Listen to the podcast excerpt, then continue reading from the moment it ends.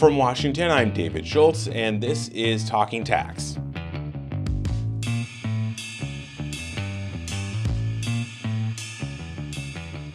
To disclose or not to disclose? That's a question that multinational companies have faced for a while now.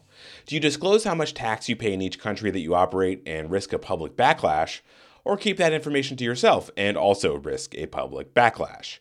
Well, starting soon, that decision won't be up to the companies anymore. New rules for firms that operate in the EU are taking effect that will require them to publish for the public an accounting of their tax posture in each and every country they're in.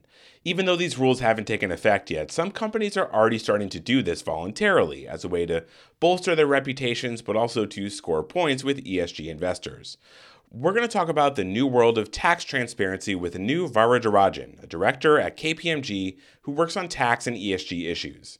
She spoke with Bloomberg tax reporter Isabel Gottlieb about how companies are approaching this challenge and when the push for tax transparency really got started. I would say it started with literally the financial crisis and the OECD coming out and saying we want to get more country by country information where companies are paying their taxes. And then they agreed to make that a private reporting between companies and the relevant tax authorities. So today, US companies uh, do report country by country information to the Internal Revenue Service. What's changed today is not that companies have to report country by country rep- information, income taxes, but that there are jurisdictions like the European Union saying, hey, we want to see that in a public domain. So that is the biggest movement, not the fact that you have to report, but the fact that you now have to disclose in a public domain the data that they're asking for. So where are you making your profits? where do you have your workforce and where do you pay your income taxes and how much are you paying in income taxes so that's the biggest change in the tax transparency world added to that you definitely see more investors asking for companies to disclose their public um, country by country reporting information. So we're seeing shareholders using their proxy opportunities to include that as an agenda item in the annual meetings, where a few years ago it would have been a rumbling. It would have never made it as an agenda item. We're now seeing more and more investors bringing it to the forefront. And I think another factor to consider is the number of votes these proposals are receiving. You actually see, you know, 20% of shareholders actively voting for it. To my knowledge, I haven't seen any company in their, you know, general meetings actually pass this by majority. It has always failed. But the fact that you're seeing more and more such items on the agenda is a clear indication of the move towards more transparency, the push towards more transparency. It's not a matter of if, it's a matter of when. And clearly, investors and policymakers are coming at this from different sides. Um, what's driving both of those groups to push for more tax transparency? So, policymakers really asking for once a policy has been passed, adoption rates, right, et cetera. Uh, from an investor perspective, it's if you are abiding by sustainable investing practices. Now, tax has been um, it, it, started slowly gaining um, traction as one of those investing lenses. So initially, if you thought about it, your sustainability or ESG investing started a lot with the environment that they were going to invest in technology to make the environment better. Then you had the social component, so either doing social good or thinking about um, minority-owned businesses, et cetera. And now you're adding on the governance lens. Are you being a socially responsible taxpayer? It's slow, but it's coming. So you're seeing the early adopters um, the early movers in this space starting to talk about, you know, I want to make an investment in sustainable companies and sustainability includes having a responsible tax behavior having a sustainable effective tax rate. Uh, we're definitely seeing um, you know norges bank which is the lead bank in norway.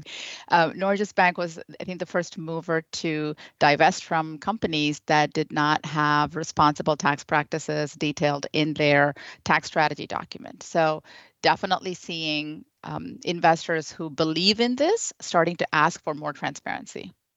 Companies were pretty strongly opposed to making their CBCR reports public for a while. Um, And there were concerns raised about possible reputational damage if this information was misconstrued by the public. Can you talk a bit about the specific concerns companies had at that point? Um, and now that we're at the point where this is all going to come out, um, they're going to have to do all of this public reporting. How are they dealing with those concerns they had? How are they trying to to tackle kind of those potential reputational issues? I think the fundamental reputational issue for any company, whether public or private, is are you doing your fair share in paying your fair share of taxes? And what is fair share? It was it's always in quotes, right? What is fair?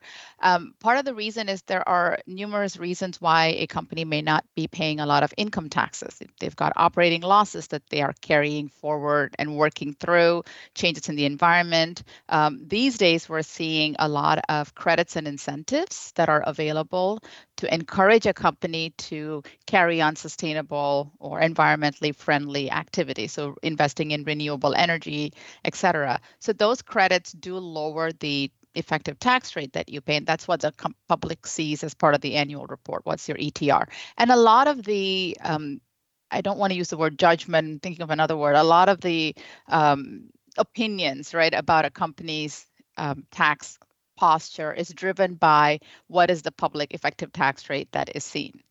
Now, when you have to disclose on a public basis, country by country, where your operations are and how much you are paying in income taxes, that is peeling a lot of layers into letting folks know this is how you're operating your business.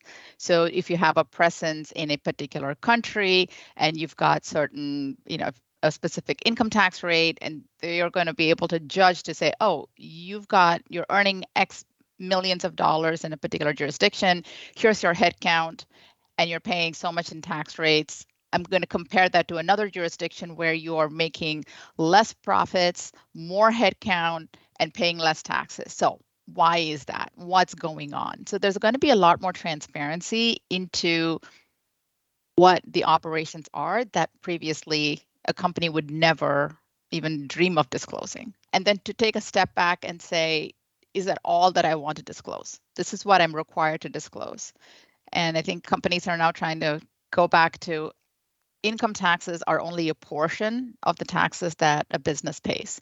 You pay a myriad of other taxes. You collect a variety of taxes that you remit. So you're a conduit for taxes as well. So taking a step back to say, what would be the best way to articulate my total contribution to the global economy? How much am I paying in taxes? Not just income taxes. So, what are the payroll taxes I pay, the social taxes I'm paying, my indirect taxes that I'm paying? Taking a step back to say, well, is that a better uh, representation of my contribution towards civil society?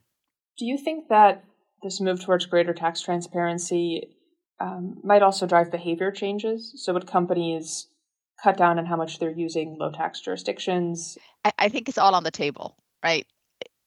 So, I used to be a professor before I came over to KPMG, and what I always used to tell my students is, you know, tax does not wag the dog, the business, right? That's not the tail that drives the decisions. So it's part of its tax as a cost of doing business. It's a consideration. But now with this additional transparency lens thrown on, yeah, sure, companies are definitely going to take a look and to see, you know, where are they operating and what operational decisions need to be made. And as we're entering this age of greater transparency, what are the consequences for a company who's a snapshot of their tax affairs does make them look like a, a bad actor in the eyes of the public?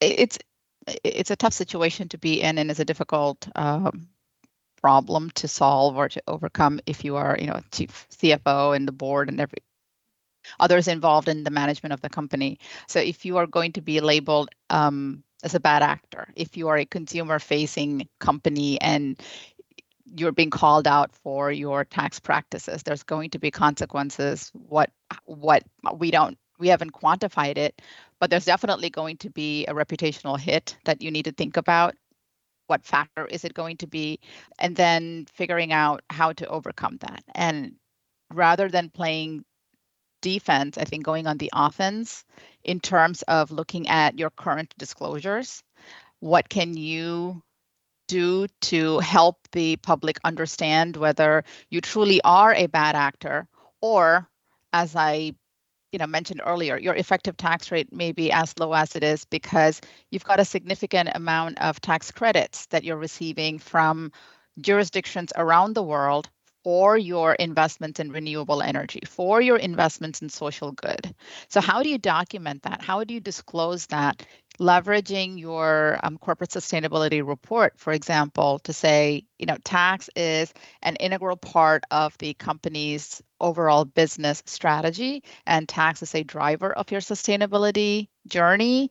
Discussing your tax policy that you have got robust, um, you've got a robust and a sustainable tax strategy in place. You've got the governance behind that to ensure that the commitments that you are making in the tax space, um, you're able to live up to it. The time to act is almost right now to look at what your tax posture is today. If you had to take your CYC report that you are sending to the IRS and if you made that public, what does that look like? That's what we're working with clients on right now. It, eh, what if you were to disclose that? What does it look like? What do you need to do today to think about that disclosure? Even as these deadlines for mandatory reporting are looming on the horizon, um, there is a move of companies choosing to voluntarily report this information. Can you talk about is that a trend you see growing and what's driving companies to make that decision? What are the advantages to voluntarily moving forward on, on public tax reporting? So anytime there is a you know suggestion, you're always going to have some folks that are early adopters and others are going to take a more uh, of an approach of okay i'll wait and see what happens right? Um, so the early adopters, they do it for a variety of reasons from this is something I believe in. I believe in tax transparency. It is part of my overall sustainability journey. So I'm going to go ahead and make those disclosures, right? The extractive industry, your mining companies, some of your oil and gas companies, there's a requirement that has been put in place. So I think about 50 company, 50 countries worldwide require some of those extractive data to be disclosed. So companies are doing it. Um, beyond that, we find, you know, again, some consumer-facing companies are choosing to do an early adoption of country by country reports, and they uh, run the gamut in terms of just having a table or having a lot more detail with nice graphics and it's a story that they're telling about their activities in different um, areas so really just you know embracing sustainability journey. You're always having someone who's going to be the first mover. We have seen occasionally i think in one of reports where being a first mover does have some disadvantages of being called out. Oh you said you're paying x number of you know or why didn't you talk about a particular area? Why did you only focus on something else? Um, you do have you know opening yourself up to criticism and exposure in that way.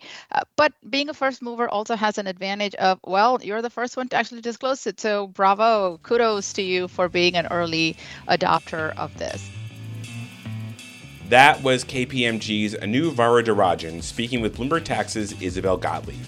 And that's it for today's podcast. You can find up to the minute news and latest tax and accounting developments at our website, news.bloombergtax.com. That website, once again, is news.bloombergtax.com. Today's Talking Tax was produced by myself, David Schultz. Rachel Daigle is our editor. Our executive producer is Josh Block. From Washington, I'm David Schultz. Thanks for listening. In a global tax landscape that changes by the day, it's what you don't know that can leave you exposed.